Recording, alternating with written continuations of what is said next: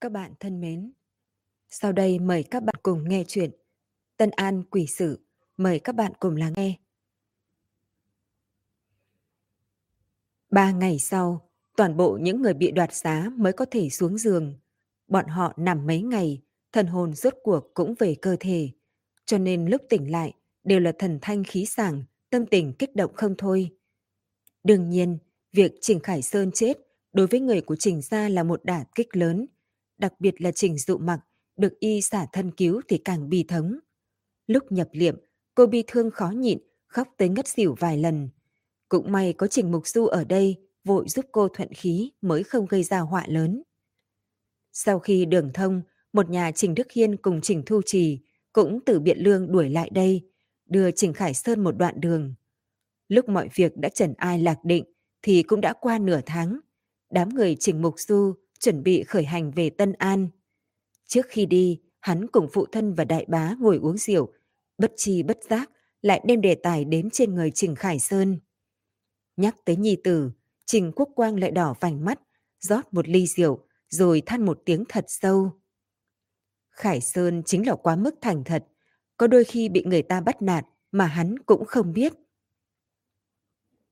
Trình Đức Hiên khó hiểu ý tứ của ông ta, nhưng Trình Mục Du lại rõ ràng ông ta đang ám chỉ chuyện của Phương Tĩnh cùng Sầm Nam Anh yêu đương vụng trộm. Vì vậy liền trầm mặc, chờ Trình Quốc Quang tự mình nói tiếp. Đức Hiên, đệ biết không, Phương Tĩnh kia tỉnh lại, vừa thấy ta thì như thấy quỷ, vừa dập đầu lại vừa xin tha lỗi, đem mọi chuyện đẩy lên đầu đứa con dâu kia của ta. Lúc này ta mới biết, hóa ra Nam Anh và Y có tư tình. Nhưng đứa con trai đáng thương của ta đã chết, cũng không biết thê tử của mình lại là người như vậy. Nghe xong lời này, Trình Đức Hiên cũng thở dài một tiếng, lại nhìn Trình Mục Du một cái. Ý là huynh đệ các người, đúng là đồng bệnh tương liên, đều tìm phải phu nhân không biết an phận. Tuy ông ta chừng mắt nhìn như tử, thế nhưng ngoài miệng vẫn an ủi.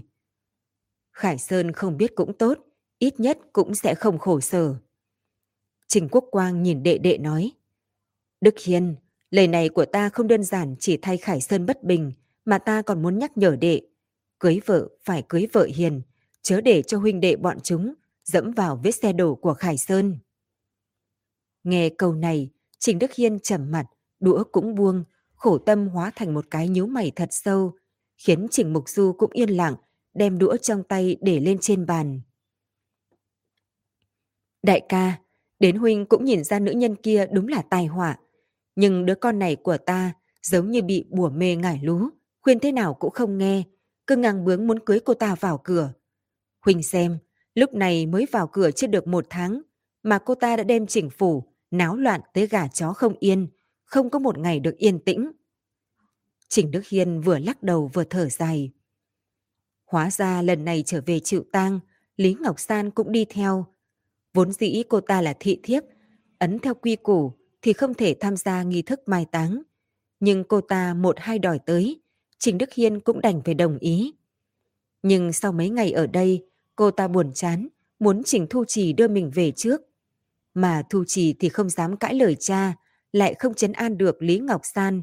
Vì vậy đơn giản giả điếc, không đắc tội với ai hết. Ai biết được, y lại chọc giận cô ta, khiến cô ta khóc sứt mướt, náo loạn vài hồi. Người khác chỉ nghĩ Cô ta vì mất người thân nên bi thương cực kỳ, không nghĩ với cô ta đang giận dỗi với quan nhân nhà mình. Lúc này sắp chia tay rồi, mà Thu Trì cũng không xuống dưới cùng ăn cơm với trưởng bối, vì còn bận ở trong phòng an ủi Lý Ngọc San. Thấy Trình Đức Hiên sầu khổ, Trình Quốc Quang vội nói, chuyện của Thu Trì đã định, đệ có tức cũng vô dụng thôi. Kỳ thực ta thấy dục mục du mới là đáng quan tâm. Nương của Tấn Nhi đã mất nhiều năm, mà bên người hắn vẫn không có ai để chiếu cố.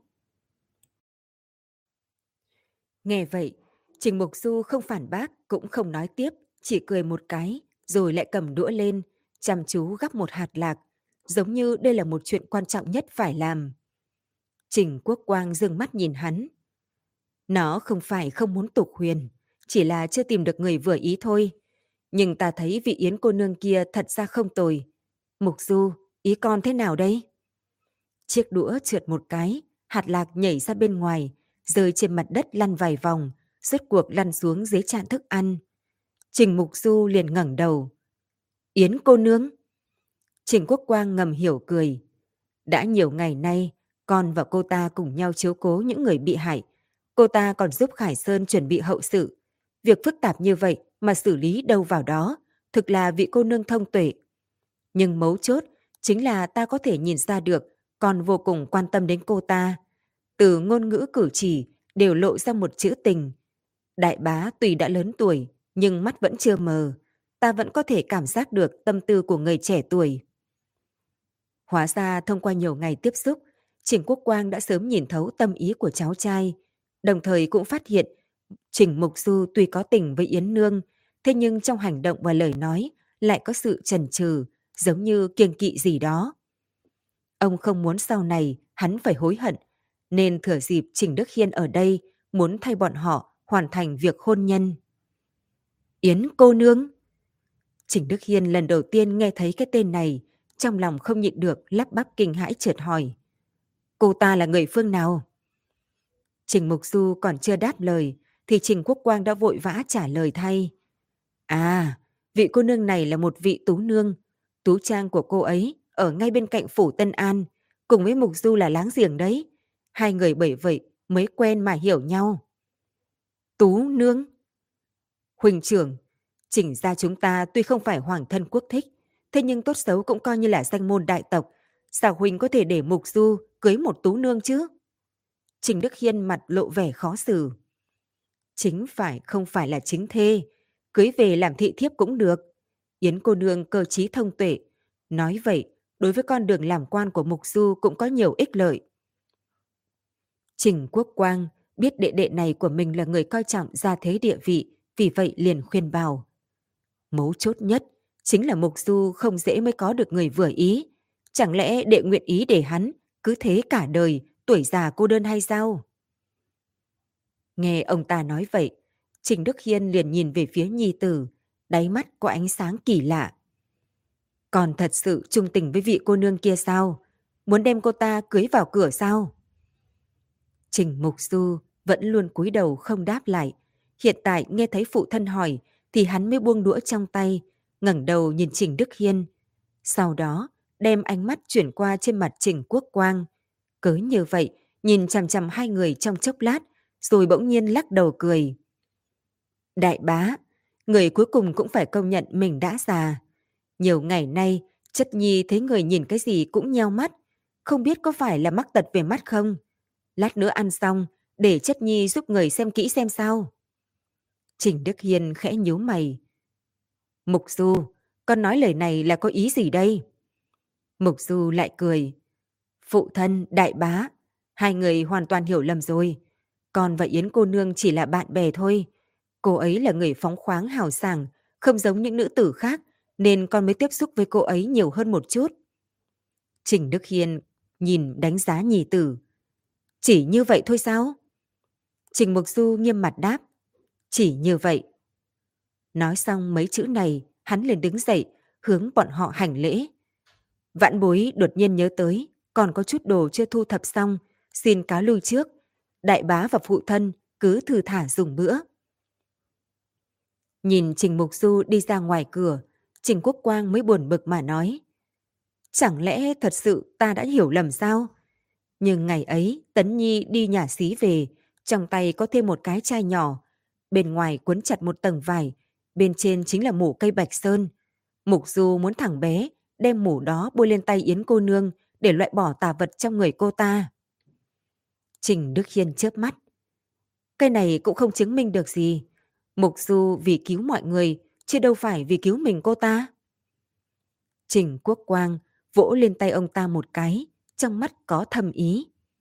Mấu chốt nhất chính là trên mảnh vải kia còn có chữ biết bảo Tấn Nhi không được dùng quá nhiều, chỉ một chút là đủ, nếu không để lại sẹo, về sau không dễ trị liệu.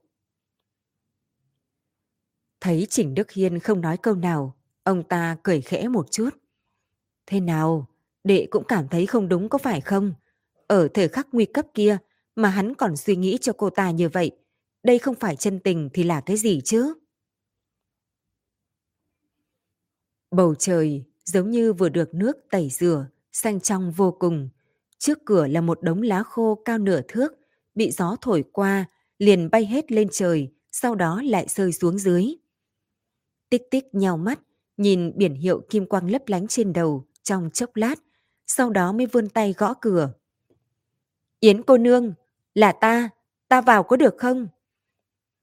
Cô để cửa vào rồi đi, thấy Yến Nương đang ngồi ở trên bàn đá, một tay cầm không thêu, một tay cầm kim, đang nghiêm túc thêu cái gì đó. Thấy tích tích tiến vào, cô nhoẻn miệng cười, vẫy tay ý bảo cô đi tới. Tích tích lập tức đi qua, cúi đầu nhìn sản phẩm trên tay cô. Chim nhạn bay về phía nam. Yến cô nương thêu thật hợp với tình cảnh. Nhưng... Cô chỉ vào một loạt chữ bên cạnh nói. Đây là thơ gì vậy?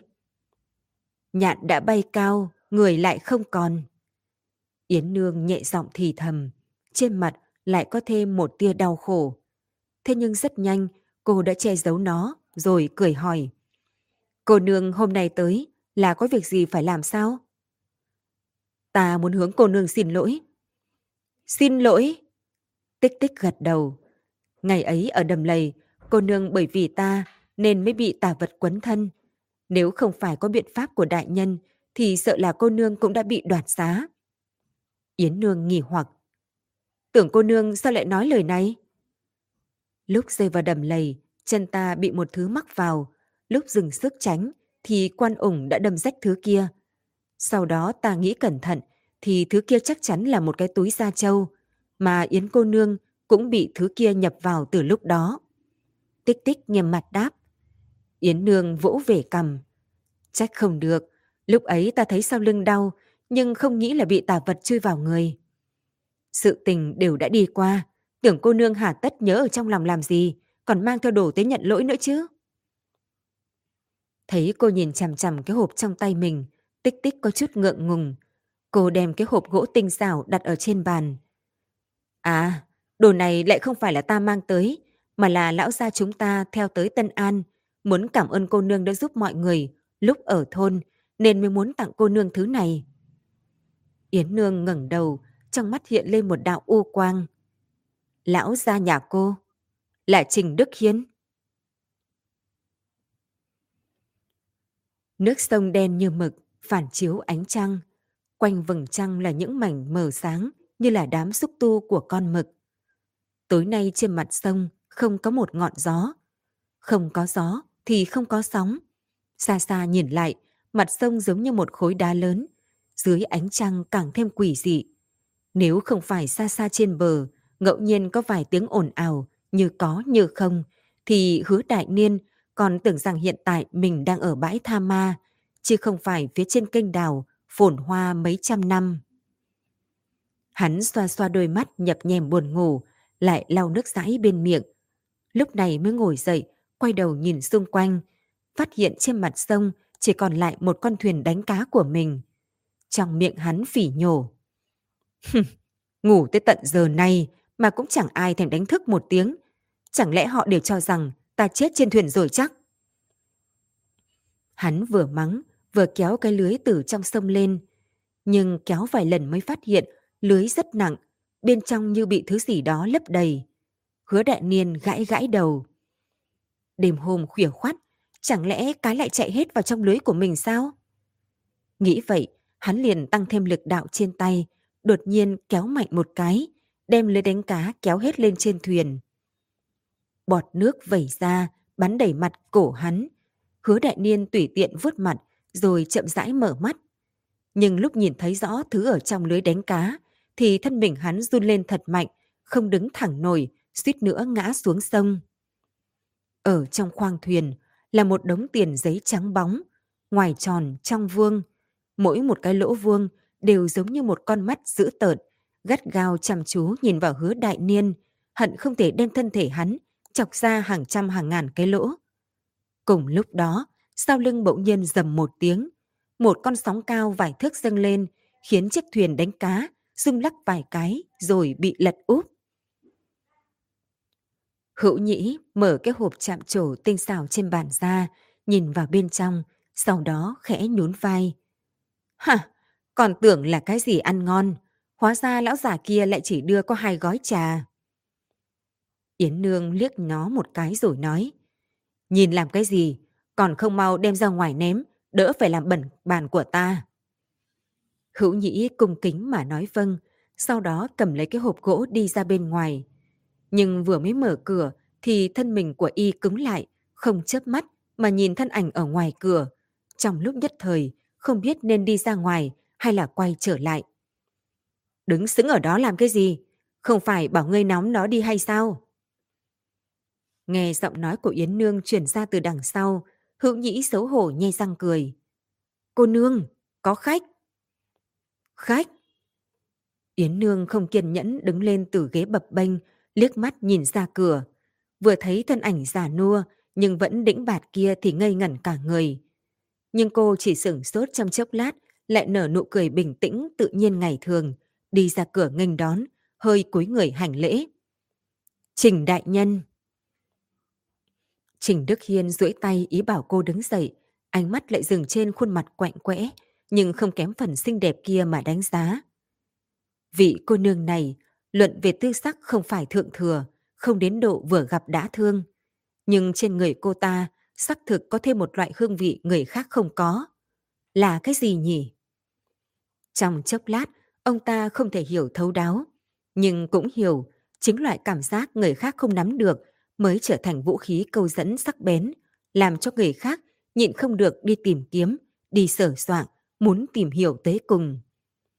Nghĩ đi nghĩ lại, vẫn cảm thấy không đúng.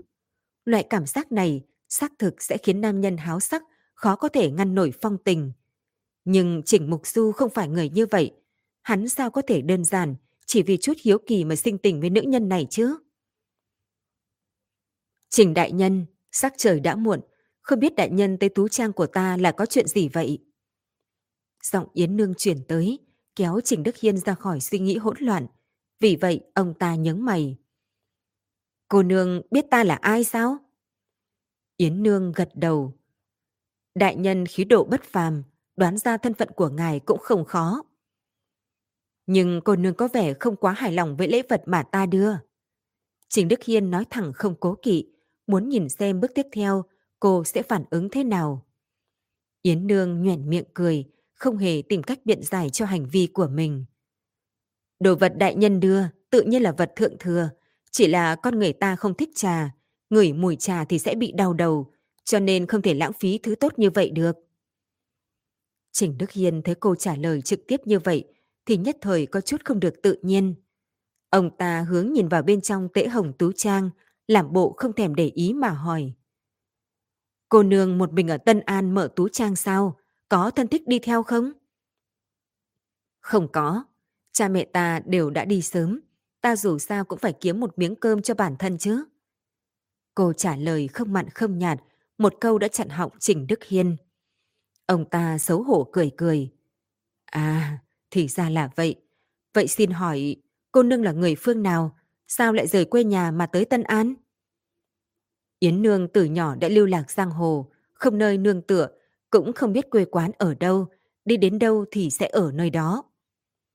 Cô lấy bốn lạng bạc thiên cân, dễ như trở bàn tay mà hóa giải sự tò mò của Trình Đức Hiên. Ông ta còn muốn hỏi thêm vài câu, thế nhưng hữu nhĩ bỗng nhiên lên tiếng. À, Trình Đại Nhân, ngài sắp về chưa? Ta vẫn luôn ở chỗ này giúp ngài giữ cửa đấy, tay ta mỏi lắm rồi. Trong lời nói của y có ý đuổi khách rõ ràng, Trình Đức Hiên đành phải vội vàng cáo từ, đi ra ngoài cửa. Lúc đi qua hữu nhĩ, ông ta nhìn cái hộp ở trong tay y, có chút không nhịn được, chần chừ trong chốc lát. Vừa muốn bước ra ngoài thì lại bị y gọi lại. Đại nhân, để lãng phí trà này cũng không tốt, nếu không đại nhân mang nó về đi. Thấy Trình Đức Hiên mang hộp trà còn nguyên trở về, tích tích vội hướng Tấn Nhi ra hiệu, sau đó kéo tay cậu nhẹ nhàng đi ra khỏi nhà. Trình Mục Du động môi vài lần, rốt cuộc đem ý cười nuốt xuống, nghiêm túc nhìn Trình Đức hiền nói. Phụ thân, con đã sớm khuyên người không cần phải đi, người lại cứ khăng khăng muốn đi, bây giờ đụng vào tường lại phải quay lại. Trình Đức Hiên cũng không buồn bực, mà tâm lại thoáng thả lòng. Ông ta vẫn luôn sợ, con trai sẽ giống như Trình Thu Trì, bị nữ nhân mê hoặc. Thế nhưng hiện tại, thoạt nhìn vị Yến cô nương kia căn bản không để ý tới nhi tử của ông ta, thậm chí còn có chút chán ghét nhàm chán. Tuy ông ta không hiểu rõ lắm, nhưng lại có thể gỡ cảnh giác cùng phòng bị xuống, trong lòng cũng nhẹ nhàng không ít. Ông ta uống ngụm trà, hắng giọng nói với Trình Mục Du. Không nói cái này nữa, qua mấy ngày nữa thuyền muối sẽ đến bến tàu. Lần này Thánh Thượng phái ta đến đây chính là muốn đốc thúc việc này. Phủ Tân An cần làm những gì, đã làm tốt hết chưa? Trình Mục Du nhẹ gật đầu. Bến tàu đã ra cố, phù khuân vác cũng đã chọn lựa tỉ mỉ, thuyền vừa đến thì sẽ được quan phủ giám sát, tuyệt đối sẽ không có chuyện gì đâu. Trình Đức Hiên vẫn không yên tâm, nhíu mày nói với nhi tử. Hiện tại, những kẻ buôn lậu muối ngày càng càn rỡ. Tuy triều đình đã liệt tội buôn lậu muối vào trọng tội, nhưng vẫn không thể ngăn cản. Đặc biệt, vùng Kiến Châu có huynh đệ Đỗ Hắc Long, Đỗ Hắc Hồ, cầm đầu hơn chục người, cùng nhau bí mật đem muối vào tiêu thụ trong lục tỉnh. Mỗi người đều mang theo đao kiếm và vũ khí, thậm chí còn có cả thuốc nổ. Lúc bọn chúng làm ăn lớn nhất đã quy tụ hơn ngàn người. Nếu không phải triều đình phái cấm quân đi tiễu trừ, tử hình hai huynh đệ này, thì không biết còn bao nhiêu họa đằng sau. Cho nên đám muối từ Tây Hạ lại đây mới đột ngột tuyển đổi. Cho nên đám muối từ Tây Hạ lại đây mới đột ngột đổi tuyến đường dừng ở Tân An, sau đó đi đường bộ tới Biện Lương. Đây là phòng ngừa kẻ cắp nửa đường đánh úp bất ngờ. Trình Mục Du gật đầu. Con cũng nghe nói đến việc ở Kiến Châu, lại còn nghe nói hai huynh đệ kia đã bị tử hình, nhưng đám người kia lại bầu ra một thủ lĩnh mới. Người đó tên là Đỗ Như, là biểu đệ của họ.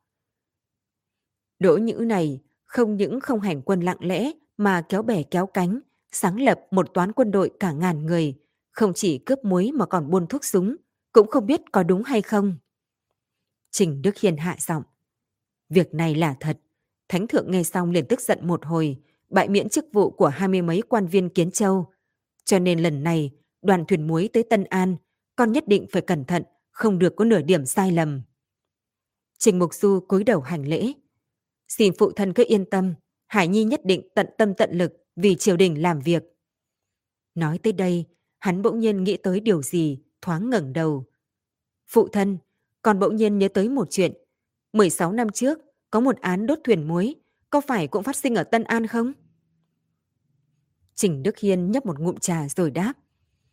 Vì sao tự nhiên lại nhắc tới chuyện này? Trình Mục Du rũ mắt, khuôn mặt trở nên nghiêm túc. Trước kia ở Tân An là đầu mối then chốt vận chuyển muối, cung cấp cho toàn bộ kinh thành và các vùng lân cận. Lúc bận rộn, thuyền muối ngừng ở Tân An chờ phê duyệt, có thể nói là nối tiếp, đầy cả sông, giống như thành trì nối tiếp. Sau này xảy ra sự cố lớn trên thuyền muối, nên mới đi theo đường khác. Trình Đức Hiên thở dài lắc đầu. Không có cách nào khác, lần đó chết quá nhiều người. Nếu không Tân An, hẳn là đã sao hoa hơn bây giờ rất nhiều. Theo tài liệu ghi lại, thì ngọn lửa kia phát sinh vào mùa đông. Một khi nổi lên, trăm thuyền đều bị bén lửa, khói bay mù trời, thiêu cháy rừng rực. Người trên thuyền hoặc bị ngạt khói mà chết, hoặc nhảy vào nước rồi bị chết đuối. Có người sống sờ sờ bị thiêu chết, hơn ngàn tính mạng cứ thế mà tiêu vong. Chờ đến khi khói mù tan đi, kênh đào một mảnh yên lặng, giống như địa ngục nhân gian. Trong sự kiện này, có 110 thuyền bị thiêu hủy, cháy hỏng, chết hơn 1.200 người. Sau khi nói tới đoạn này, Trình Mục Du ngẩng đầu. Lúc ấy gió lớn Tây Bắc, lửa cháy phừng phừng, mà các thuyền vừa lúc dính sát vào nhau, lửa bắt nhanh không ai làm gì được. Đã thế thuyền viên còn hoảng loạn nhảy cầu. Những thuyền chưa cháy, không có người chỉ có thể đứng đó, vì vậy mới gây ra thảm kịch. Nhưng ngọn lửa kia, rốt cuộc phát ra từ đâu thì trong tài liệu lại không được ghi tỉ mỉ. Không biết phụ thân có biết nội tình không? Trình Đức Hiên hử lạnh một tiếng. Hừ, lửa đương nhiên không có khả năng tự bốc cháy vô cớ. Chỉ có thể nói là do con người gây ra mới thỏa đáng. Trình Mục Du lắp bắp kinh hãi. Do người gây ra? Chẳng lẽ có người cố ý phóng hỏa sao? Đúng. Dưới chiều của Thái Tổ, thuyền muối bị quản chế cực nghiêm. Trừ đèn dầu chiếu sáng, những thứ chiếu sáng khác đều không được mang lên thuyền. Thậm chí nấu cơm ở trên thuyền cũng không được. Thuyền viên chỉ có thể ăn lương khô. Nhưng sau đó, quan viên điều tra vụ án lại phát hiện một nửa cây đuốc bị đốt cháy dở trên một con thuyền. Cây đuốc sao? Không sai, chính là cây đuốc. Lúc thuyền muối dừng ở bến cảng Tân An, thì triều đình đã cố ý phái xương quân của Nghiêm Khánh Dương tới bên bờ để kiểm tra cho bất cứ tình huống nào, mà cây đuốc kia chính là thuộc về đám quân này. Trình Đức Hiên nhẹ giọng nói. Như vậy, thủ hạ của Nghiêm Khánh Dương kia đã tự mình lên thuyền muối sao? Chứng cứ vô cùng xác thực, trừ hắn ra thì còn có thể là ai chứ? Trình Mục Du lộ vẻ mặt khó hiểu. Sau đó thì sao? Vì sao không nghe thấy anh nhắc tới chuyện này? Lấy tính tình của tiên đế thì chắc chắn sẽ tìm người khởi xướng, sau đó trừng trị nghiêm khắc. Nhưng trong tài liệu lại chẳng thấy gì ghi hết. Bởi vì Nghiêm Khánh Dương đã chạy thoát. Trình Đức Hiên chẹp miệng lắc đầu. Hắn không biết nghe được tiếng gió ở đâu, cho nên trước khi cấm quân đuổi tới, hắn đã mang theo thuộc hạ chạy khỏi Tân An, chẳng biết đã đi đâu. Trình Mục Du bừng tỉnh. Chắc không được, trong tài liệu không ghi chép lại. Hóa ra nghi phạm đã chạy mất. Nhưng Nghiêm Khánh Dương trốn nhiều năm như vậy, lại dìu dắt già trẻ nhiều người như thế, sao lại không bị phát hiện chứ? Trình Đức Hiền khẽ lắc đầu. Cũng có người nói, hắn mang binh đi theo địch, cho nên nhiều năm như vậy không tìm ra được. Nhưng chả nghĩ, nếu đi theo địch thì ít nhiều cũng nên có chút tiếng gió. Nếu không có vậy thì chứng tỏ hắn chưa tới Đại Liêu, còn hắn đi nơi nào thì hiện tại chẳng ai biết được. Nói xong, ông ta biến sắc rồi lại dặn dò cẩn thận. Chuyện này Thánh Thượng cực kỳ coi trọng, nên lần này con nhất định phải dốc hết sức. Mỗi bước đi thì phải cẩn thận hành sự, không được để ra chuyện gì hết. Trình Mục Du nhẹ gật đầu. Hải Nhi nhất định ghi nhớ trong lòng, tuyệt đối không cô phụ sự tin cậy của triều đình. Tấn Nhi ngủ say, tích tích giúp cậu kéo chăn, thử lại độ ấm trên người đứa nhỏ, rồi mới nhẹ tay nhẹ chân bước ra khỏi phòng. Vừa mới đóng cửa lại, cô đã thấy một bóng người đứng dưới tán cây. Người nọ thấy cô thì vui tươi hớn hở đi lên trước, đem cái đĩa trong tay đưa tới. Tưởng cô nương, thử xem canh này hương vị thế nào. Ta đã nấu một lúc lâu rồi đấy. Một bát cho cô, một bát cho đại nhân ta sẽ mang qua sau. Người tới là Tử Minh. Từ khi trở về phủ với Trình Mục Du, y liền nhận nhiệm vụ lo ăn uống, mặc ở của Trình Mục Du. Y vô cùng cẩn thận, chu đáo, đến tích tích nhìn còn thấy quá đủ. Không biết một đại nam nhân như y làm sao lại có thể suy nghĩ chu toàn, không để bỏ sót chi tiết nào như vậy. Chẳng qua có đôi lúc, sự chu đáo của y có chút quá mức. Tỉ như lần này, Trình Mục Du từ thôn Kinh Mông đi ra thì hơi gầy. Tử Minh thấy vậy thì tinh thần càng hăng hơn. Ngày ba bữa, còn thêm điểm tâm đều vô cùng chú ý. Y không biết tham khảo bách khoa toàn thư dưỡng sinh nào mà chuyên nấu cơm cho Trình Mục Du có bỏ thêm dược liệu. Không chỉ như vậy, cứ cách ngày lại hầm canh bổ dưỡng. Nói là trước khi ngủ phải uống một bát. Tích tích cùng huy đệ sử ra cũng không chạy thoát khỏi ma chảo của y. Thẳng đến khi người trong phủ uống tới mặt phủ thũng, miệng lở loét, một đám nhìn thấy tử minh liền giống như chuột thấy mèo chạy biến như gió. Cho nên lúc thấy tử minh đưa bát canh kia qua, tích tích liền nở một nụ cười giả không chỗ nào cho hết. Thân mình vội vàng vòng qua người y, trong miệng vội nói có lệ. Từ đại ca, gần đây ta béo lắm rồi. Đại nhân nói nếu béo nữa, sợ là ta không muốn kiếm được mất. Canh này vẫn là đưa cho đám sử phi đi. Chân của họ bị thương, đem bồi bổ mới là tốt nhất. Tử Minh túm chặt cánh tay cô, đem bát canh đưa tới trước mặt. Tưởng cô nương, đây là canh chay. Hơn nữa bên trong ta đã thả chút hạt sen và trúc tôn. Chẳng những không béo, mà sẽ khiến cô gầy đi. Cứ an tâm mà uống. Tích tích bất đắc dĩ gãi gãi đầu nói. Như vậy thì ta cùng kính không bằng tuân lệnh. Cô đón lấy bát canh, đứng tại chỗ dùng thìa múc uống. Canh có chút nóng, cô nhai răng trợn mắt mà hít hà, trong miệng liên tục lẩm bẩm. Nóng, nóng quá, làm cho tử minh cười ngất.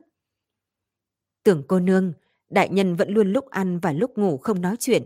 Cô đã theo ngày ấy nhiều năm như vậy, sao những quy củ này lại không học được chứ? Tích tích vừa dùng tay quạt miệng cho đỡ nóng vừa nói. Từ đại ca là là ta thô lỗ, không có biện pháp. Ta lớn lên trong núi, cha chỉ dạy ta quyển cước công phu, những cái khác thì ông ấy để mặc. Ông ấy nói, con người sống trên đời chỉ cần vui vẻ là được. Cứ quy củ quá, sớm muộn gì cũng sẽ bị tức chết. Cô vừa nói vừa uống canh, chỉ vài ngụm đã trả bát lại trong khay. Từ tử minh kinh ngạc nói, Ồ, ta chỉ nghe người ta nói, cô nương là được đại nhân thu dưỡng, không nghĩ tới cô lại lớn lên ở trong núi. Tích tích vô lực mà cười nói, À, nếu không có việc đó, sao ta gặp được đại nhân chứ? Năm đó quân liêu giết hại cả thôn ta, cha vì bảo hộ ta mà chết dưới đao giặc. Ta ẩn mình trong bẫy thú mấy ngày, nếu không phải đại nhân tìm thấy được, thì sợ là ta đã chết từ lâu.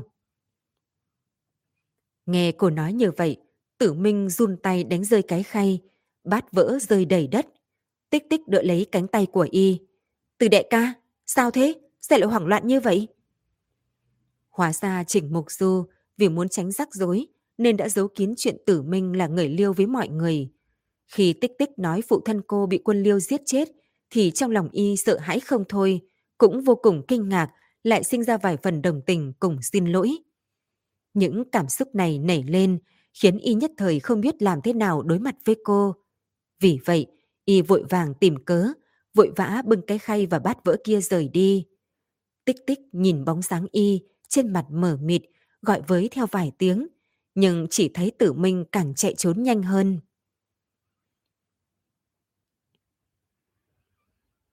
Thần ảnh cao lớn của nam nhân đưa lưng về phía tích tích, vẫn không nhúc nhích, đứng ở dưới một gốc cây tùng trăm năm.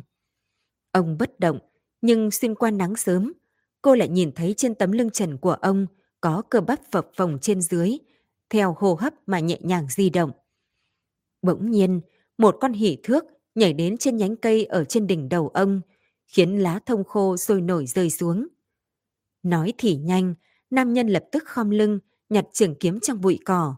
Hai chân dùng chút lực, thân mình đã bay lên giữa không trung, giống như một mảnh mây bay, song song với mặt đất. Trường kiếm lia qua đám cây rụng.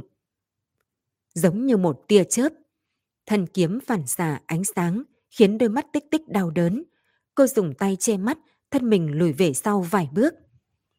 Trong khoảnh khắc, cô nghe được tiếng ông chạm đất, lúc này mới buông tay, lòng bàn chân như nổi gió, hướng chỗ ông chạy tới, ngửa đầu hỏi. Cha, cha phải giữ lời nhé.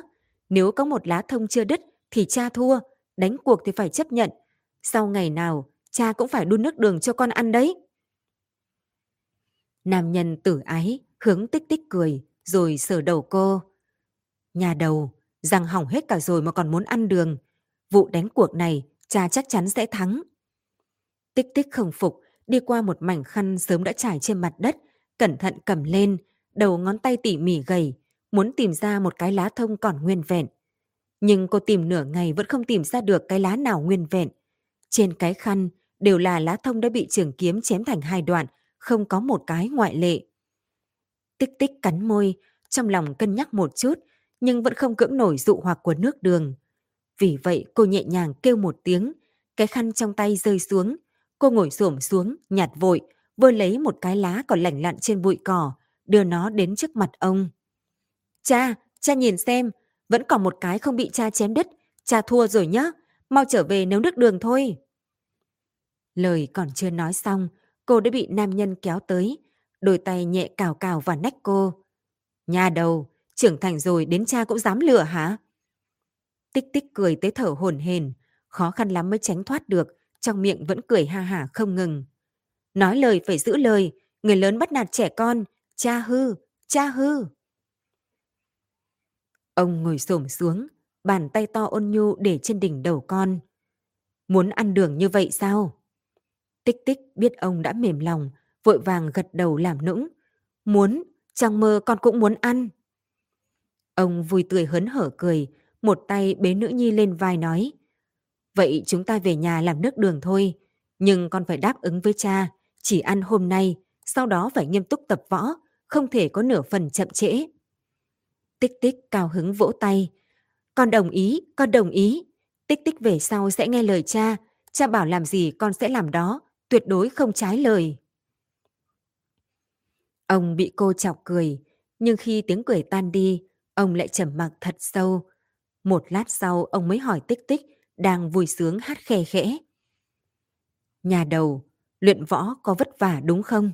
Mỗi sáng đều phải dậy sớm, mỗi một năm lại thêm vài vết thương.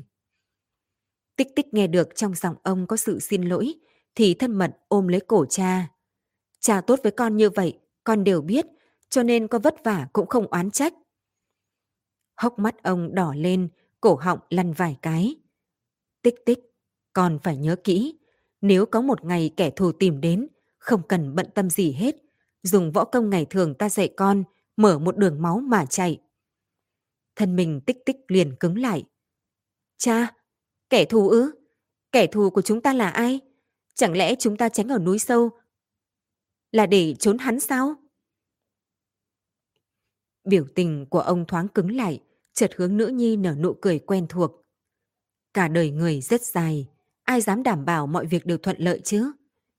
Cha chỉ nói là vạn nhất, về sau gặp tình hình nguy hiểm, con biết võ công, ít nhất có thể nhiều thêm một phần thắng. Thôi được rồi, trời không còn sớm, chúng ta về nhà thôi, cha nấu nước đường cho con. Tích tích nhớ rõ, nước đường kia đặc biệt ngọt. Mỗi một ngụm cô đều tinh tế nhấm nhát thật lâu rồi mới liếng tiếc mà nuốt xuống. Sau này, cô không còn được ăn nước đường ngon như vậy nữa. Bởi vì ngày hôm sau, 5.000 quân liêu đột nhiên xuất hiện giết vào trong núi, đem toàn bộ người trong thôn giết sạch. Người già, phụ nữ, trẻ em cũng không được tha một ai. Chỉ có mình cô trốn trong bẫy thú mới tránh được một kiếp. Chỉ chớp mắt mà đã 9 năm trôi qua, những ký ức đó như nắm tuyết bay lên quá cao thì sẽ trốn vào trong mây, nhìn không thấy.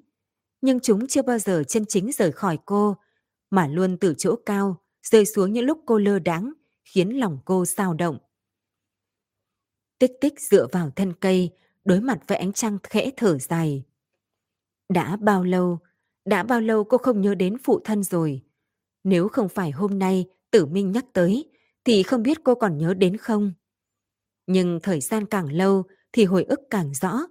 Giống như hôm nay, cô bỗng nhiên cảm giác toàn thân đều bị cỗ bi thương đột ngột này bao phủ. Sức lực cả người đều như bị nó hút đi, đến thứng thẳng cũng khó. Tích tích.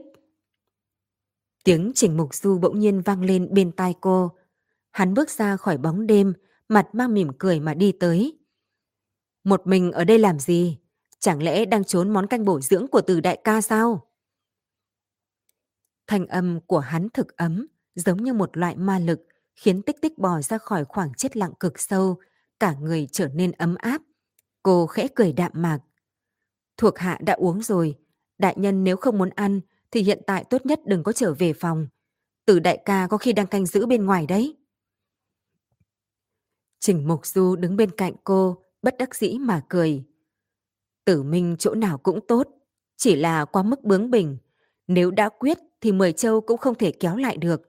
Nếu Sử Phi còn oán ta, Trần hắn đã khỏi rồi, nhưng mà bên trong bị bốc hỏa, đến miệng cũng bị lết, mà tất cả đều do mấy món canh mà Tử Minh ban tặng. Tích tích nghe thấy vậy cũng cười theo. Nếu còn tiếp tục thế này, thì người trong phủ Tân An đều thành heo mất, thân hình to mọng, làm sao mà tra án được nữa. Qua mấy ngày nữa, ta sẽ tìm việc gì đó để cho y làm.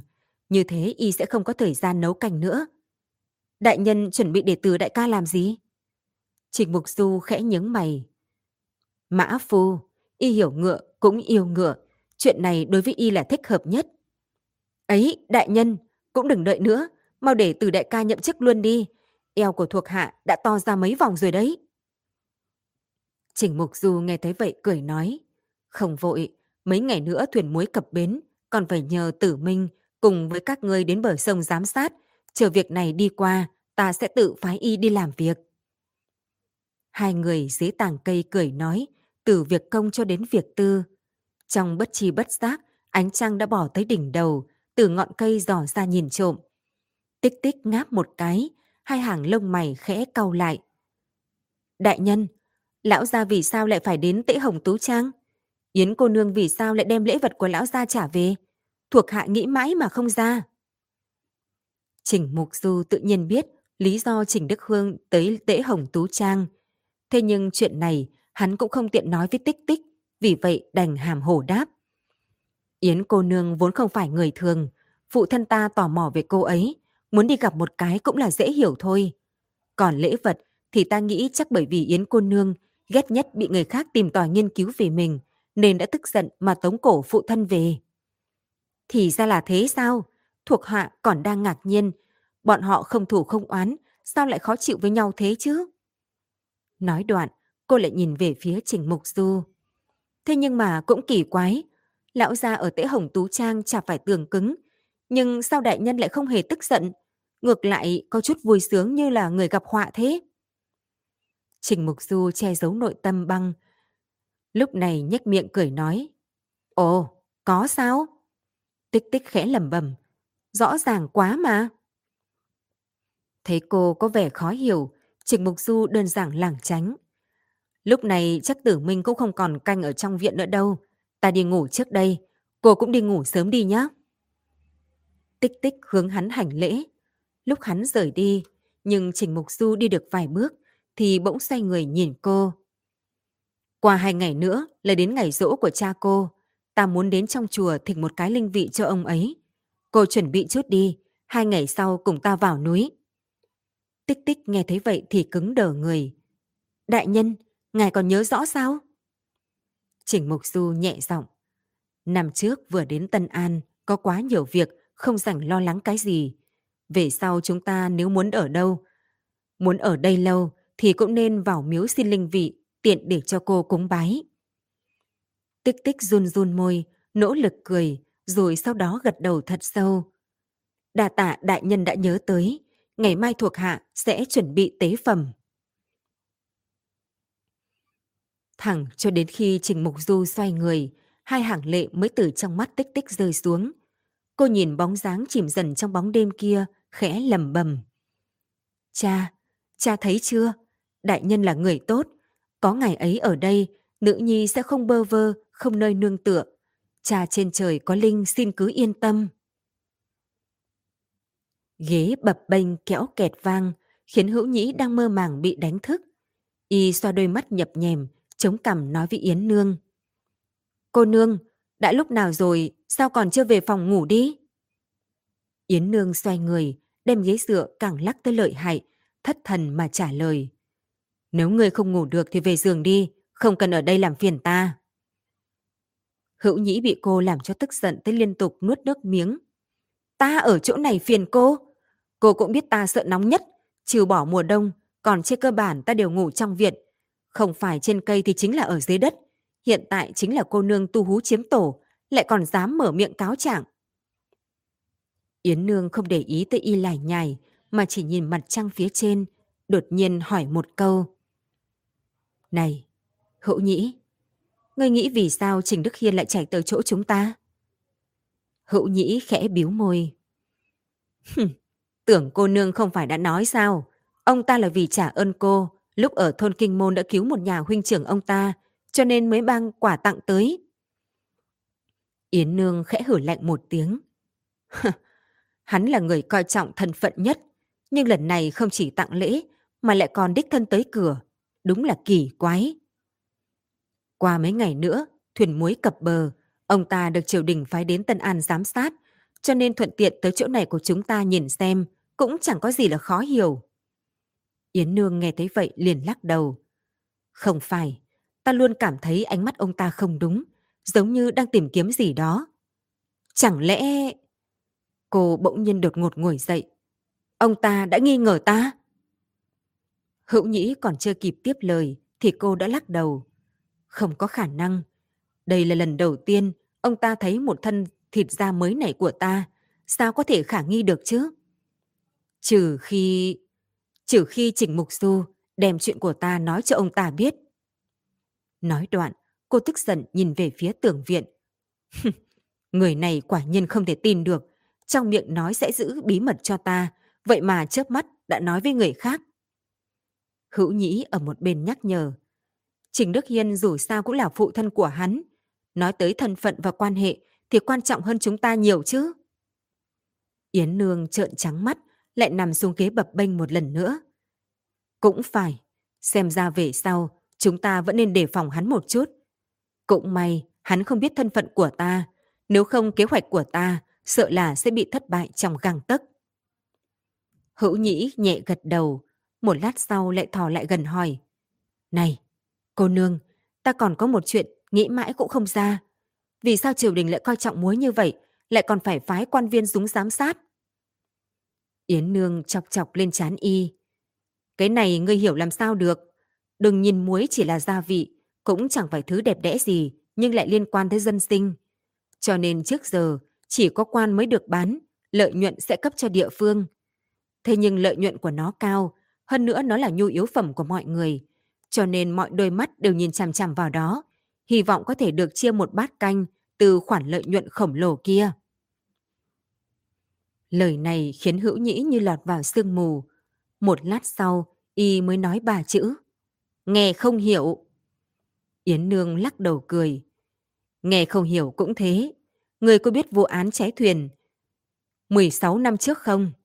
Nếu không vì sự kiện kia thì triều đình cũng không đối với đám thuyền muối này mà khẩn trương tới vậy. Nghe cô nói thế, tinh thần hữu nhĩ lập tức tỉnh táo hẳn.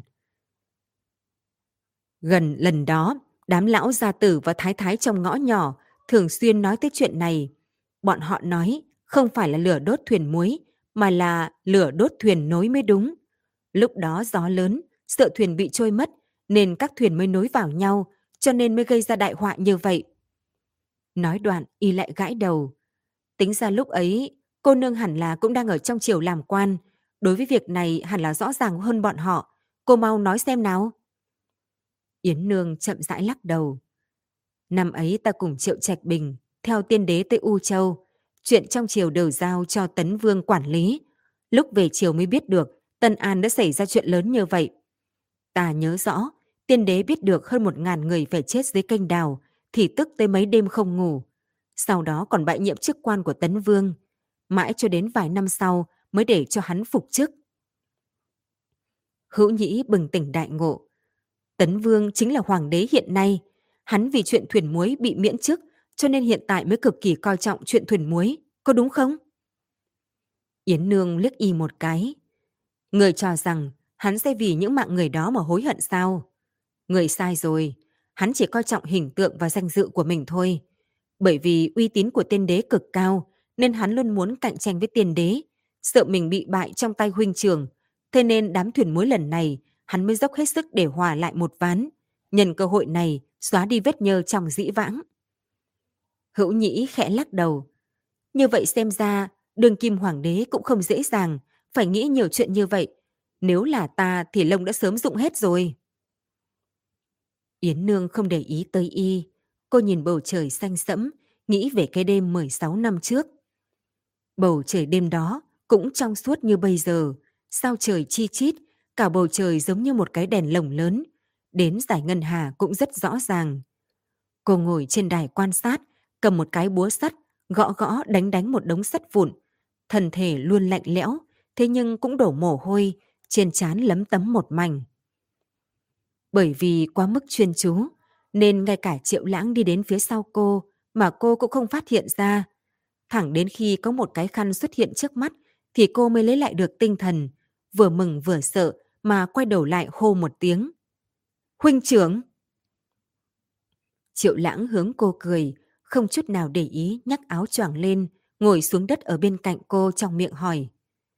Hỗn thiên nghi này của Khanh, đến khi nào mới hoàn thành vậy? Cô dùng khăn lau mồ hôi, không tiếp lời hắn mà hỏi lại. Huynh trưởng, tâm tình của Huynh tốt hơn chút nào chưa? Triệu lãng liếc cô một cái. Chấm hỏi đệ, hỗn thiên nghi này rốt cuộc khi nào mới làm xong, chậm còn chờ sử dụng nữa. Dùng nó làm cái gì? Triệu lãng cười đạm mạc, giữa mày lại lộ ra một tia bi thương. chậm đọc sách sử, biết năm doanh chính thứ bảy có sao chổi xuất hiện ở cả hướng Đông, Tây và Bắc. Dần doan đoán rằng sở dĩ sao chổi xuất hiện nhiều như vậy là vì Tần Thủy Hoàng thực hành chính sách tàn bạo, tiêu diệt sáu nước, người chết đầy đường, các oan hồn mới tụ lại thành sao chổi ở giữa không trung dao động. Nói đoạn, hắn nhìn cô nói tiếp. Chấm suy nghĩ, hiện tại không trung nhất định cũng có sao chổi. Bọn họ nhất định đang oán chấm, cho nên oán khí khó tan, hóa thành ngôi sao di động trên bầu trời. Hoàng thượng, sao người lại so sánh mình với bạo chúa chứ? Hoàng thượng cai trị nhân từ, muôn dân đều được hưởng hoàng ân. Triệu lãng lắc đầu phất tay, không cho cô nói tiếp. Cai trị nhân tử sao? Nhiều người vì chậm mà chết như vậy. Chậm rốt cuộc không thể đảm đương được hai chữ minh quân. Nói đoạn, triệu lãng quay đầu nhìn cô, đáy mắt có lệ quang. Hiền đệ, ai cũng nói người chết đi, sẽ gặp được những người đã chết dưới âm phủ. Nhưng nếu đúng như vậy, thì chậm biết làm sao để đối mặt với bọn họ đây. Nếu như vậy, chia bằng để ta hồn phi phách tán, dòng chơi trong giang sơn đại tống. Nghe thấy lời này, cô sợ tới mức mặt mũi trắng bệch. Huỳnh trưởng là chân long thiên tử, sẽ được hưởng phúc vạn năm, sao có thể mở miệng tự nguyền rủa mình như vậy chứ? Triệu lãng lúc này mới nở nụ cười từ trong lòng. Cái gì mà chân long thiên tử, hưởng phúc vạn năm? Người nào mà chẳng như nhau, sao đệ cũng tin mấy thứ đó chứ? Hiền đệ, người cuối cùng cũng chết. Đến một khắc đó rồi, đệ cũng không cần phải quá mức bi thương. Đưa ta một đoạn đường, đệ lại trở về tái ngoại, cưỡi ngựa rong chơi, ngàn vạn không cần bị chuyện quốc sự và cung cấm trói chân. Những lời này không chỉ không an ủi được cô mà còn khơi dậy ngọn lửa trong lòng cô. Vì vậy cô quên sạch quy củ khó khăn lắm mới học được, đột nhiên đứng dậy để cao giọng. Ngài đi đâu, ta sẽ đi theo đó. Cho dù lên trời hay xuống đất, ta nhất định sẽ tìm được ngài về, tuyệt đối sẽ không để ngài cô độc. Triệu lãng không nói gì, qua hồi lâu chỉ cười với cô.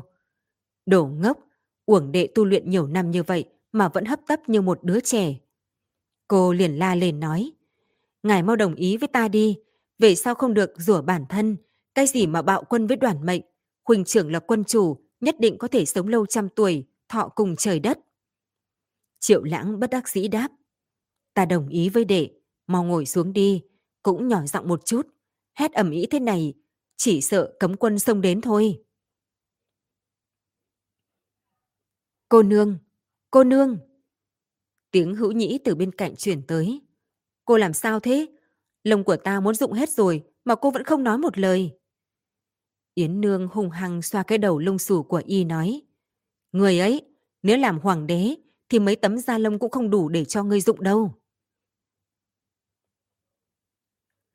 Chùa Thiên Hoàng Pháp trải qua một đợt nghỉ ngơi chỉnh đốn thì sớm đã không còn khí thế như lúc trước, nhưng bầu không khí lại trang nghiêm hơn trước rất nhiều. Ánh bình minh mỹ lệ chiếu vào cây cối trong chùa, tường viện màu vàng nhạt cùng với mái ngói màu than trì, khiến cả khung cảnh trở nên tĩnh lặng, giống như một bức cắt trên nền mây bay.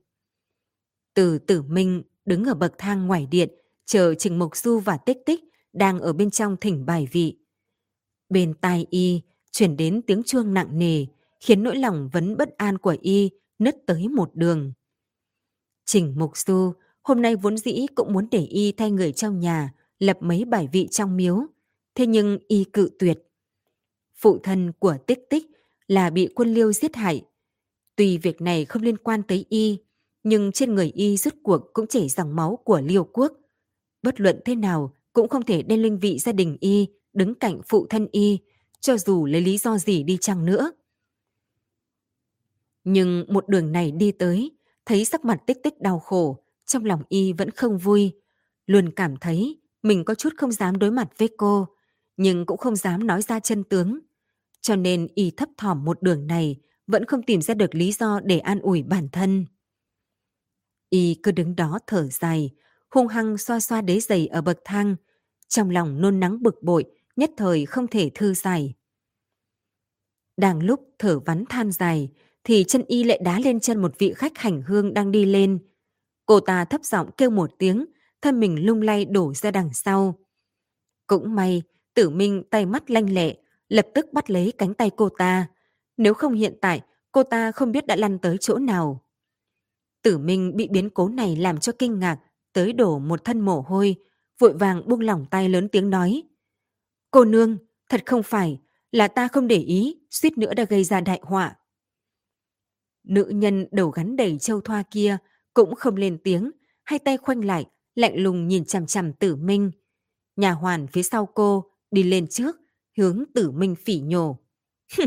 ngươi cũng biết ngươi thiếu chút nữa đã gây đại họa sao? Nếu cô nương nhà ta thật sự ngã xuống, thì một nhà ngươi cũng không đủ để bồi thường đâu. Tử Minh thấy cô ta nói tên ngang ngược kiêu ngạo, thì từ khóe mắt liếc cô ta một cái. Chỉ thấy cô ta mặc váy kim sa mỏng, áo khoác là một kiện tơ lụa màu xanh, trên đầu mang một cây châm lá bạc có gắn ngọc thạch, có tơ vàng quấn quanh. Trên cổ tay còn mang một bộ vòng ngọc tôn tử đàn thủy, thoạt nhìn kiêu sao hoa mỹ, tuyệt đối không giống với người khác. Nửa đời y đã lang bạc kỳ hồ, sớm đã dưỡng thành khuôn phép cũ, an phận thủ thường. Mọi việc đều tránh được thì nên tránh, tuyệt đối không gây chuyện thị phi. Cho nên gặp phải biến cố này, ý niệm đầu tiên của y chính là khom người xin lỗi. Xin lỗi, xin lỗi, là tử mẫu vô ý. Thỉnh cô nương đại nhân không nên chấp tiểu nhân, ngàn vạn tha thứ cho ta lần này. Nhà hoàn kia lạnh mặt mà cười. tha thứ? Tiểu thư nhà ta ngàn vạn tôn quý, há có thể vì một câu xin lỗi mà bỏ qua? Trong lòng tử minh căng thẳng.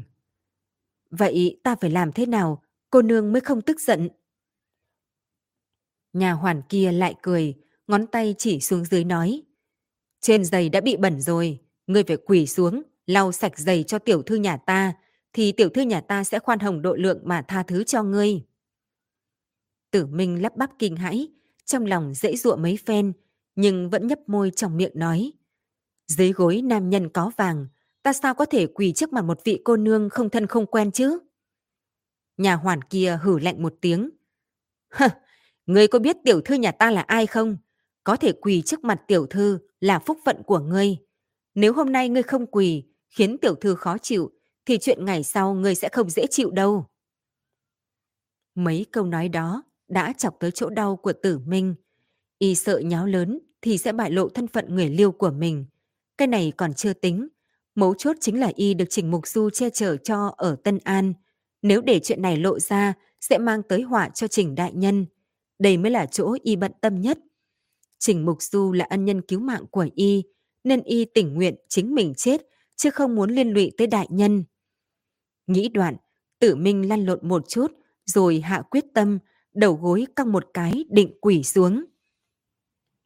Đúng lúc này, tích tích nhảy ba bậc thang, lao xuống chỗ bọn họ, bắt lấy cánh tay y, dùng sức kéo y lên, trong miệng cả kinh nói. Từ đại ca, Huynh làm cái gì đấy? Sao lại quỳ với bọn họ? Hắn suýt nữa đã đẩy ngã tiểu thư nhà ta, chẳng lẽ quỳ xuống còn ủy khuất hắn sao? Nhà hoàn kia dưng nanh múa vuốt, tiến đến trước mặt tích tích, ngón tay suýt nữa chọc vào mắt cô. Thế nhưng cô ta còn chưa nói xong thì đã bị người đằng sau đẩy ra. Vị cô nương vẫn không lên tiếng kia, đi lên từ đằng sau, đánh giá tích tích một cái, trong miệng lạnh lùng nói. Cô là người phương nào? Vì sao lại mặc quan phục? Tích tích thấy cô ta bộ dạng mắt mọc trên đỉnh đầu thì không cam lòng yếu thế mà đi lên nghênh đón. Ta là nha dịch của phủ Tân An, vì từ đại ca này là người của phủ Tân An. Tuy huynh ấy không cẩn thận đụng vào cô nương, nhưng cũng là việc vô ý. Cô nương cần gì phải làm khó người khác chứ? Nghe tích tích nói như vậy, cô ta hử lạnh một tiếng. Thế đạo này thật đúng là đã thay đổi. Một nha dịch mà cũng dám ở trước mặt ta nói ẩu tả. Giọng cô ta không lớn, nhưng bên trong lại lộ ra một cỗ khinh miệt. Tích tích khó thở, vừa muốn đáp trả, thì lại nghe thấy tiếng Trịnh Mục Du truyền tới từ đằng sau. Thế đạo này đều là như vậy. Nhưng cô nương thật đúng là nông cạn, cùng quá đỗi câu nệ, đối nhân xử thế thiếu nhận thức cơ bản tới trầm trọng.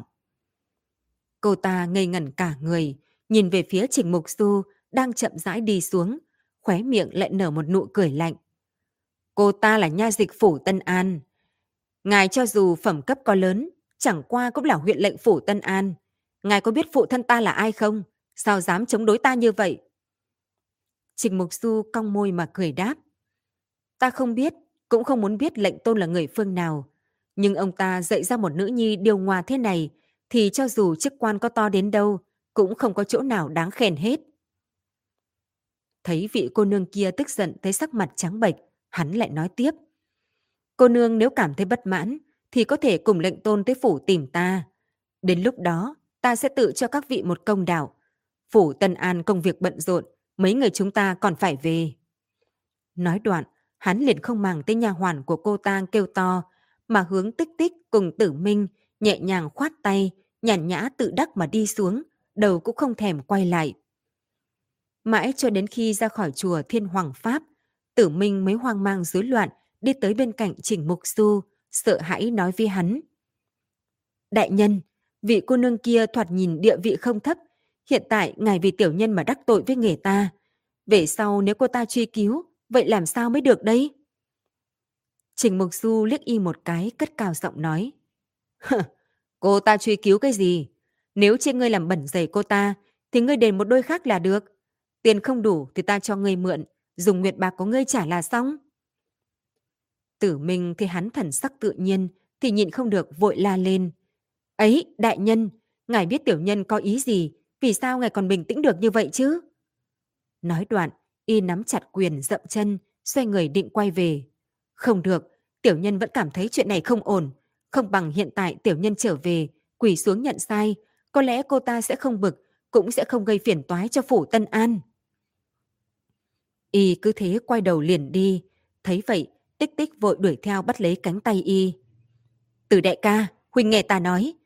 Thành Tân An này tuy không phải biện lương, nhưng cũng là nơi ở của không ít quan viên, phú hào. Hơn nữa còn có gia quyến và tùy tùng của họ. Họ hàng gần xa cũng không ít, nhân số đông đảo. Chúng ta lại là quan phủ. Lúc phá án khó tránh sẽ đắc tội với người ta. Nếu mỗi lúc như vậy đều phải quỳ xuống xin khoan dung, thì đầu gối chúng ta không cần dùng nữa có đúng không? Tử Minh nghe cô nói thì ngẩn người, ngốc đứng tại chỗ. Trong lúc nhất thời cũng không biết nên nghe theo cô hay không. Trình Mục Du đi tới, hướng tích tích ném ánh mắt tán dương, sau đó nhìn Tử Minh nói. Tích tích nói không sai, nếu huynh đang ở quan phủ thì phải chuẩn bị tốt để ứng đối với những tình huống như vậy. Gặp chuyện không phải sợ, càng không thể không có nguyên tắc mà chịu thua. Chỉ cần chúng ta làm việc không thẹn với lương tâm là được. Đạo lý này, người hiện tại còn chưa nghĩ cẩn thận hay sao? Những lời này khiến tử minh như cởi được nỗi lòng. Y trầm tư trong chốc lát, sau đó gật đầu với Trình Mục Du. Đại nhân, là tử minh ngu dốt, đã biết chỗ sai. Việc này được giải quyết, tâm tình tử minh cũng vui hơn nhiều. Trên đường xuống, lời y nói cũng nhiều hơn, đem những chuyện năm đó mình gặp qua, nói hết lại cho Trình Mục Du và Tích Tích nghe. Y có một đặc điểm, đó chính là khi miêu tả việc gì thì thường không bắt được trọng điểm, thường xuyên nói một nửa thì lại lan man sang cái khác, đã quên mất điều mình muốn nói là gì. Y nói Đông Tây Nam Bắc, không biết đến chỗ nào. Nếu không phải Trình Mục Du nhắc nhở, chỉ sợ đi đến chân núi mà một việc hoàn chỉnh cũng kể không xong. Lúc này không biết vì sao Y lại nhắc tới một chàng chiến dịch kia, mà cái này Y đã nói rất nhiều lần, tích tích sớm đã nghe tới lỗ tai mọc kén. Cho nên lúc Y lại một lần nữa lộ ra biểu tình khẩn trương, chuẩn bị nói lại từ đầu, thì tích tích vội vàng ở một bên nhẹ giọng nhắc nhở. Từ đại ca, chuyện này kể rồi. Tử Minh gãi gãi đầu. Hả? Kể rồi à? À được được, chúng ta quay lại lúc trước nhé. Lúc đó, bụng ta đói kêu vang, đi đến cạnh Hoàng Hà. Liếc mắt liền nhìn thấy một con cá chép ánh kim lấp lánh. Bụng ta tức khắc kêu ỏng ọc không ngừng, cho nên... Từ đại ca, cái này ta cũng nghe rồi. Tích tích lại cắm một câu. Hả? Cái này cũng nghe rồi à? À được, hiện tại ta sẽ kể... Không bằng nói tiếp về vị thanh y công tử kia đi. Trình Mục Du bỗng nhiên đứng lại, nhìn chăm chú vào tử minh. Huỳnh từng gặp hắn ở trên chiến trường, chứng kiến hắn không tốn chút sức nào, giết chết hai con mãnh thú mà Lý Đức Hành triệu hồi. Ta rất tò mò, rốt cuộc hắn là nhân vật thế nào vậy?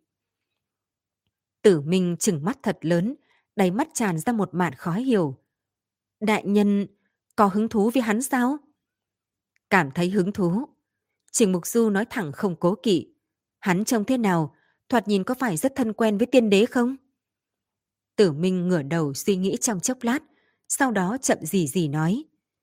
Vị công tử đó trông đoan chính, thoạt nhìn như người trong tranh. Nhưng... Y vuốt cầm, trên mặt có sự chần chừ. Nhưng làm sao? Trình Mục Du thấy y ấp úng, nhịn không được truy vấn. Nếu đại nhân thấy thần tiên trong tranh, thì sẽ có cảm giác gì? Trình Mục Du cúi đầu trầm tư trong chốc lát, sau đó trả lời.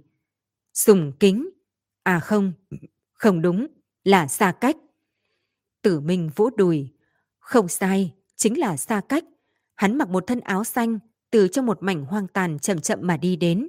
Trên người không dính bụi trần, khác hẳn với những người chúng ta. Cho nên quân liêu lan truyền một lời đồn. Tiên đế sở dĩ có thể thắng được trận kia là bởi vì có thần tiên trợ giúp. Đại Tống chiếm được tiên cơ ở vận khí, mà lời này cũng không sai. Đại nhân, ngài nghĩ xem, nếu không phải thần tiên thì sao có thể chảm trừ hai đầu mãnh thú chỉ trong giây lát chứ? Trình Mục Du cười lắc đầu. Loại lời đồn này cũng không chính xác lắm đâu. Tử Minh liên tục xua tay. Đây không phải lời đồn vô căn cứ đâu. Đến cảnh tông hoàng đế của Đại Liêu lúc ấy còn tin. Vì thế bị bệnh nặng.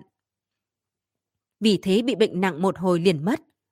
Hắn tuổi trẻ qua đời, chỉ để lại tiêu thái hậu, mang theo ấu tử chưa đầy 7 tuổi, cũng chính là hoàng đế Văn Thủ Nô. Liêu Cảnh Tông, từ khi còn bé đã không khỏe.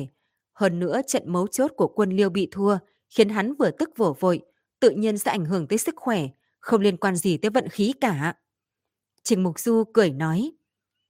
Tử Minh cũng cười ngây ngô vài tiếng. Tiểu nhân cũng không biết, dù sao đều là nghe người ta nói, nội tình bên trong cũng không rõ. Mấy người vừa cười vừa đi xuống núi, một đường thưởng thức cảnh trí, nói chuyện, vô cùng thích ý. Mắt thấy sắp tới chân núi, thì từ trong khu rừng cạnh đó lại có một người vội vã lao ra, đâm thật mạnh về phía sau lưng tử minh, khiến y lảo đảo suýt nữa bị ngã. May mà tích tích, tay mắt lanh lẹ, vội giữ y lại nên mới không bị ngã. Nhưng người nọ đụng vào tử minh, lại không thèm xin lỗi, mà vòng qua bọn họ, hoang mang rối loạn tiếp tục chạy về đằng trước. Trong lúc loạn, lại bị rơi một cái giày theo, khiến cô ta không thể không lộn trở lại, luống cuống tay chân nhặt giày lên. Này, đụng vào người mà cũng không xin lỗi, quy củ gì thế hả? Tích tích sớm đã nhận ra người đó, chính là vị cô nương đã bị tử minh vô ý dẫm phải chân ở cổng chùa. Chỉ là hiện tại, làn váy bằng sa mỏng trên người cô ta đã bị cỏ gai và bụi gai cào nát nhừ. Trầm ngọc trên đầu cũng bị gãy, phần còn lại lơ lửng trên đầu lung lay sắp đổ. Cô ta nhìn tích tích một cái, thế nhưng không nói gì, dưới chân như mọc bánh xe, vội chạy tiến về phía trước. Đi vài bước, còn quay đầu lại nhìn, giống như đằng sau có gì đó đang đuổi theo vậy. Cô nương xin dừng bước. trịnh Mục Du nhanh chóng đuổi theo, thân mình vừa chuyển, liền chắn trước mặt cô nương kia, hai tay ôm quyền hơi hành lễ nghiêm mặt nói. Trình mỗ cả gan hỏi một câu, tỷ nữ bên người cô nương đã đi đâu? Vừa rồi trên chùa, cô ta chính là một bước không rời hầu hạ cô nương, sao giờ không nhìn thấy người đâu nữa?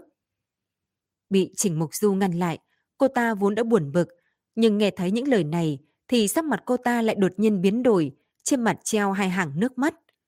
Hoàn Thúy, không thấy đâu nữa. Tích tích vốn đang định bày tỏ phẫn nộ với cô ta, lại thấy cô ta như vậy thì vội tiến lên hỏi. Mất tích ư? Từ khi chúng ta tách ra mới chưa đến một canh giờ, một người đang sống, sao tự nhiên lại không thấy? Cô nương kia cũng không ương ngạnh như vừa rồi, mà lúc này thút tha thút thít nức nở nói.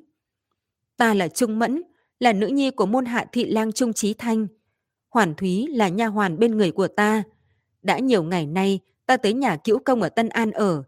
Mới vừa rồi ta cùng Hoàn Thúy đi dâng hương xong, liền ra khỏi chùa.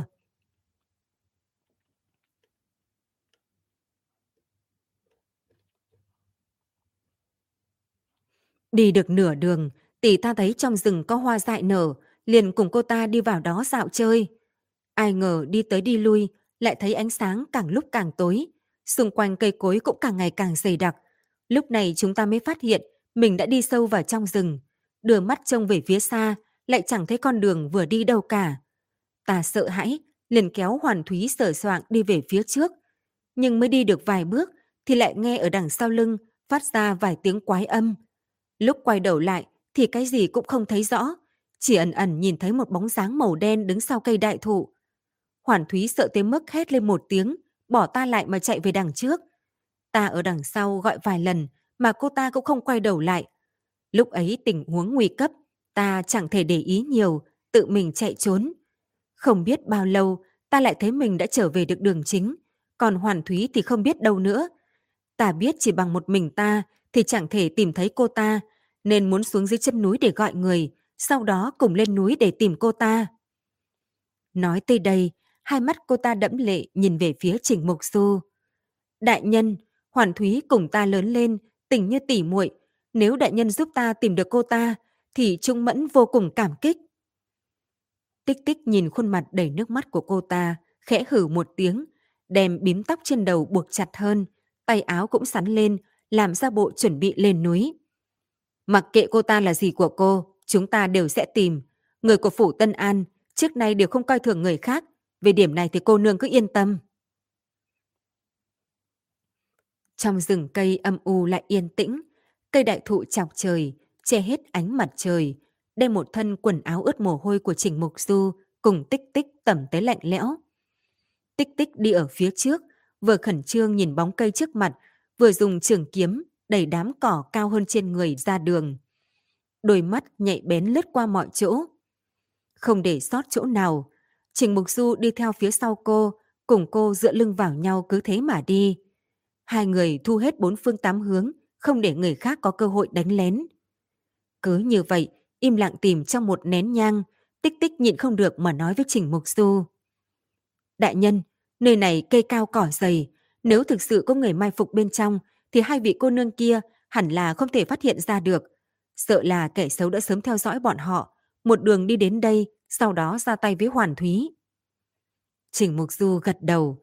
Ta cũng nghĩ giống cô, nhưng ta không tin lời vị cô nương kia.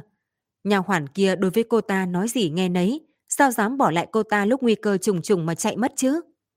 Hơn nữa, kể cả có thế như thế thật, thì cô ta coi Hoàn Thúy như tỉ muội, sao có thể cũng một mình đào tẩu chứ?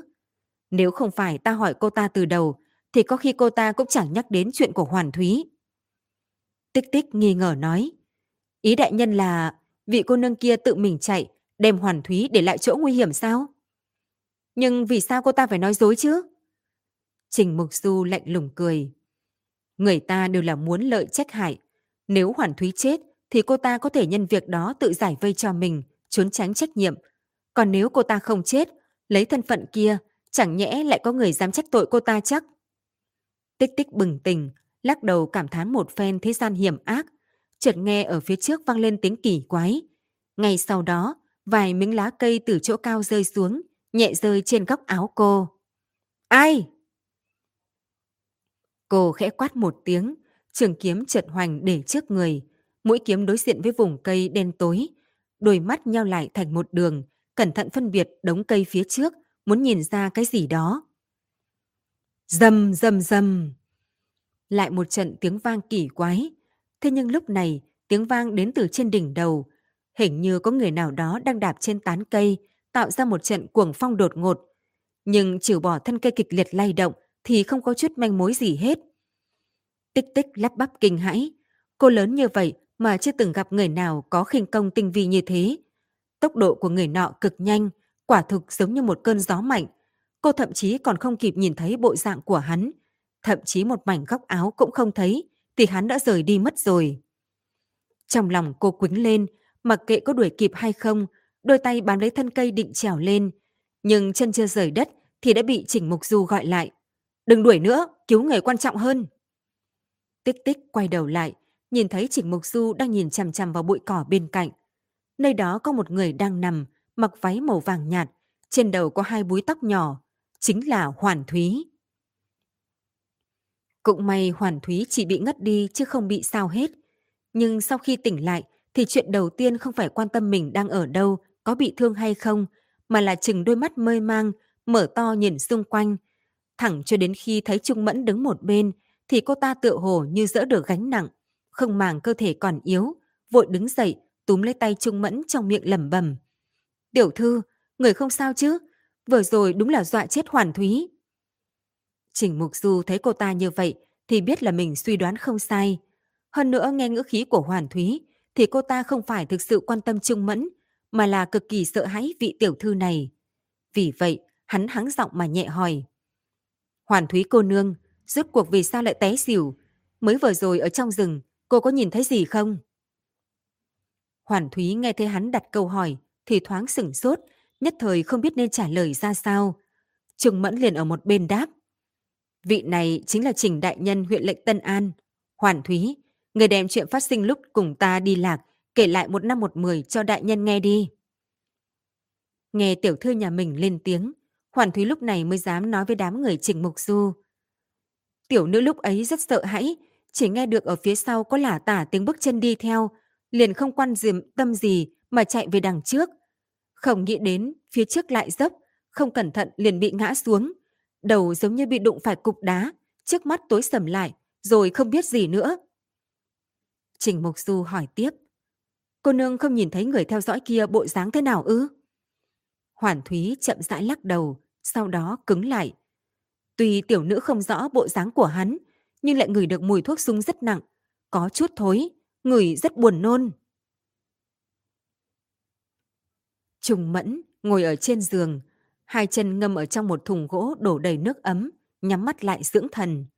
Cô ta hôm nay đã chịu kinh hách, cho nên vừa về nhà ký Úc ra, liền tùy tiện ăn chút đồ ăn vặt, rồi trở về phòng nghỉ ngơi. Hoàn Thúy lại không được tốt như tiểu thư nhà mình. Cô ta đang ngồi xổm bên cạnh thùng gỗ, nhẹ nhàng thay Trung Mẫn, mát xa bàn chân để lộ ra ngoài. Hơi nước nóng bốc lên, khiến tóc và lông mày của cô ta nhiễm đến một mảnh ướt đẫm. Trung Mẫn chợt phát ra một tiếng kêu rất nhỏ, ngón trỏ cùng ngón giữa cuộn lên, dùng sức gõ lên đầu Hoàn Thúy một cái, trong miệng mắng. Nhẹ một chút, không phải ở trên người ngươi, nên ngươi không thấy đau có đúng không? Cô ta vừa lúc đập vào chỗ bị đập vào đá của nhà hoàn, nên khiến cho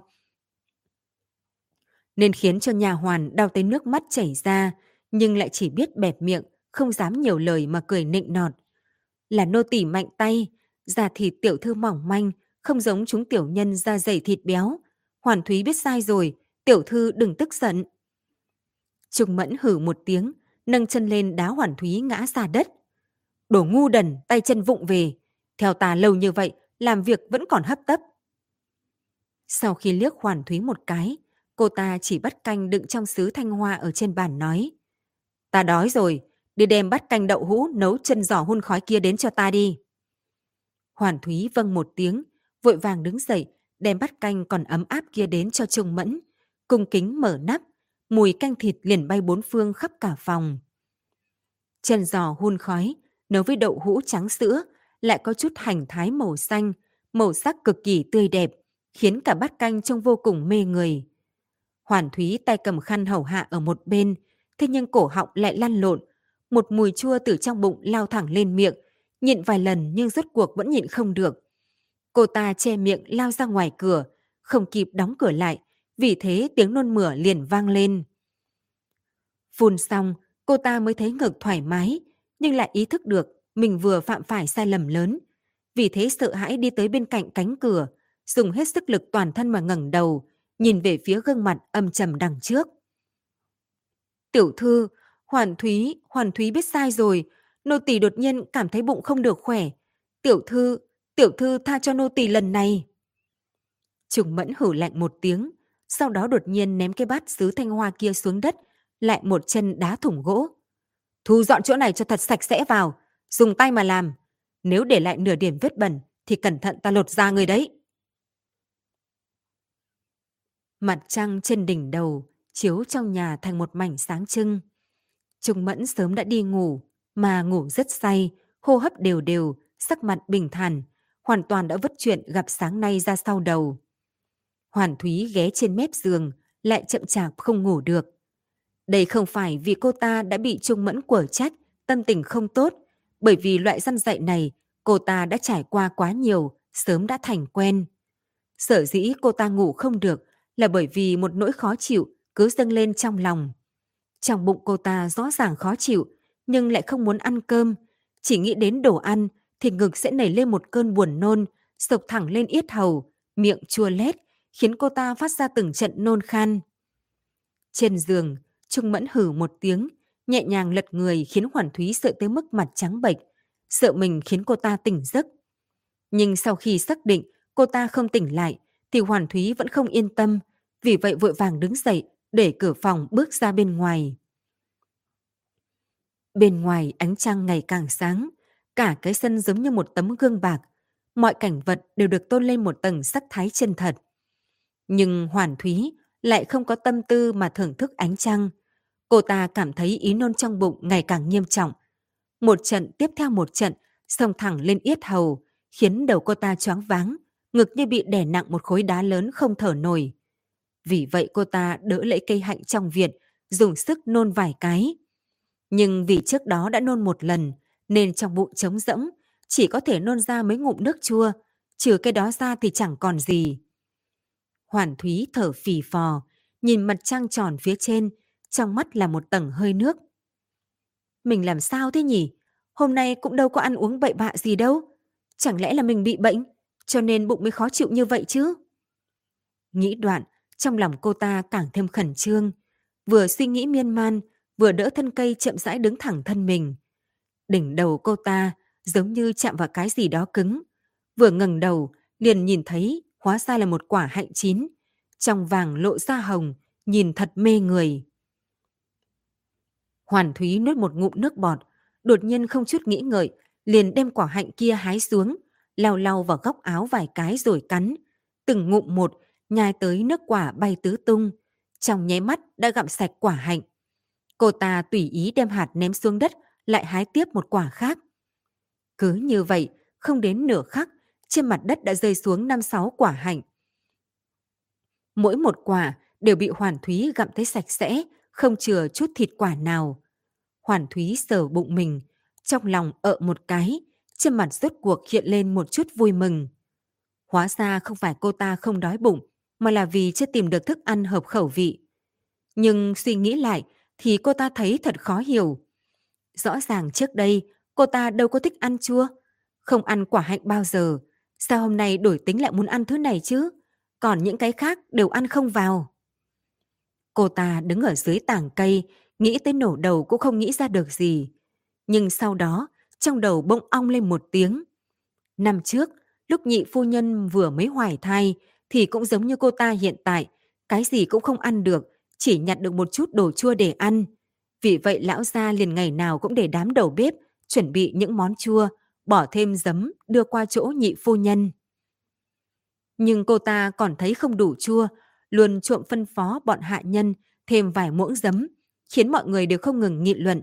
Vị phu nhân này phản ứng cũng quá lớn, có khi hận không thể ngày ngày bưng giấm mà uống. Nghĩ tới đây, Hoàn Thúy nhẹ nhàng hử lạnh một tiếng, giơ tay lên nhẹ nhàng vỗ mặt mình một cái. Hừ, suy nghĩ vớ vẩn cái gì chứ? Chẳng lẽ một đại cô nương thanh bạch như cô, đến tay nam nhân còn chưa từng sở qua mà lại có thai chắc? Cô ta tự giễu cười nhún vai, nhấc chân đi vào trong phòng. Thế nhưng mới đi được hai bước thì đã lộn trở về, hay hết những quả hạnh đã chín trên cây xuống, cẩn thận bỏ vào vạt áo rồi mới bước đi. Nhưng chân vừa mới bước lên bậc thang thì cô ta bỗng nhiên sững sờ tại chỗ, nhẹ buông tay, quả hạnh sôi nổi rơi xuống lăn đầy đất. Cô ta che bụng mình lại, hoảng sợ trợn mắt thật lớn, ngây ngốc tại chỗ thật lâu không động đậy. Trong bụng cô ta có thứ gì đó nhẹ nhàng nhảy lên, từng chút một. Đưa tay ấn vào thì cảm giác kia càng thêm rõ ràng, đến tay cô ta cũng bị chấn động theo. Hoàn Thúy hít hà một hơi, thân mình mềm nhũn, ngã ngồi trên mặt đất. Suốt cả đêm, cô ta không thể nào đứng dậy nổi. Các bạn thân mến, các bạn vừa mới nghe xong tập tiếp theo chuyện Tân An Kỳ Sử. Cảm ơn các bạn đã ủng hộ và theo dõi. Và hẹn gặp lại các bạn. Tạm biệt tất cả các bạn. Để ủng hộ kênh, quý vị có thể để lại bình luận cũng như chia sẻ hoặc có thể ủng hộ tài chính trực tiếp về các địa chỉ đã được ghi ở phần mô tả.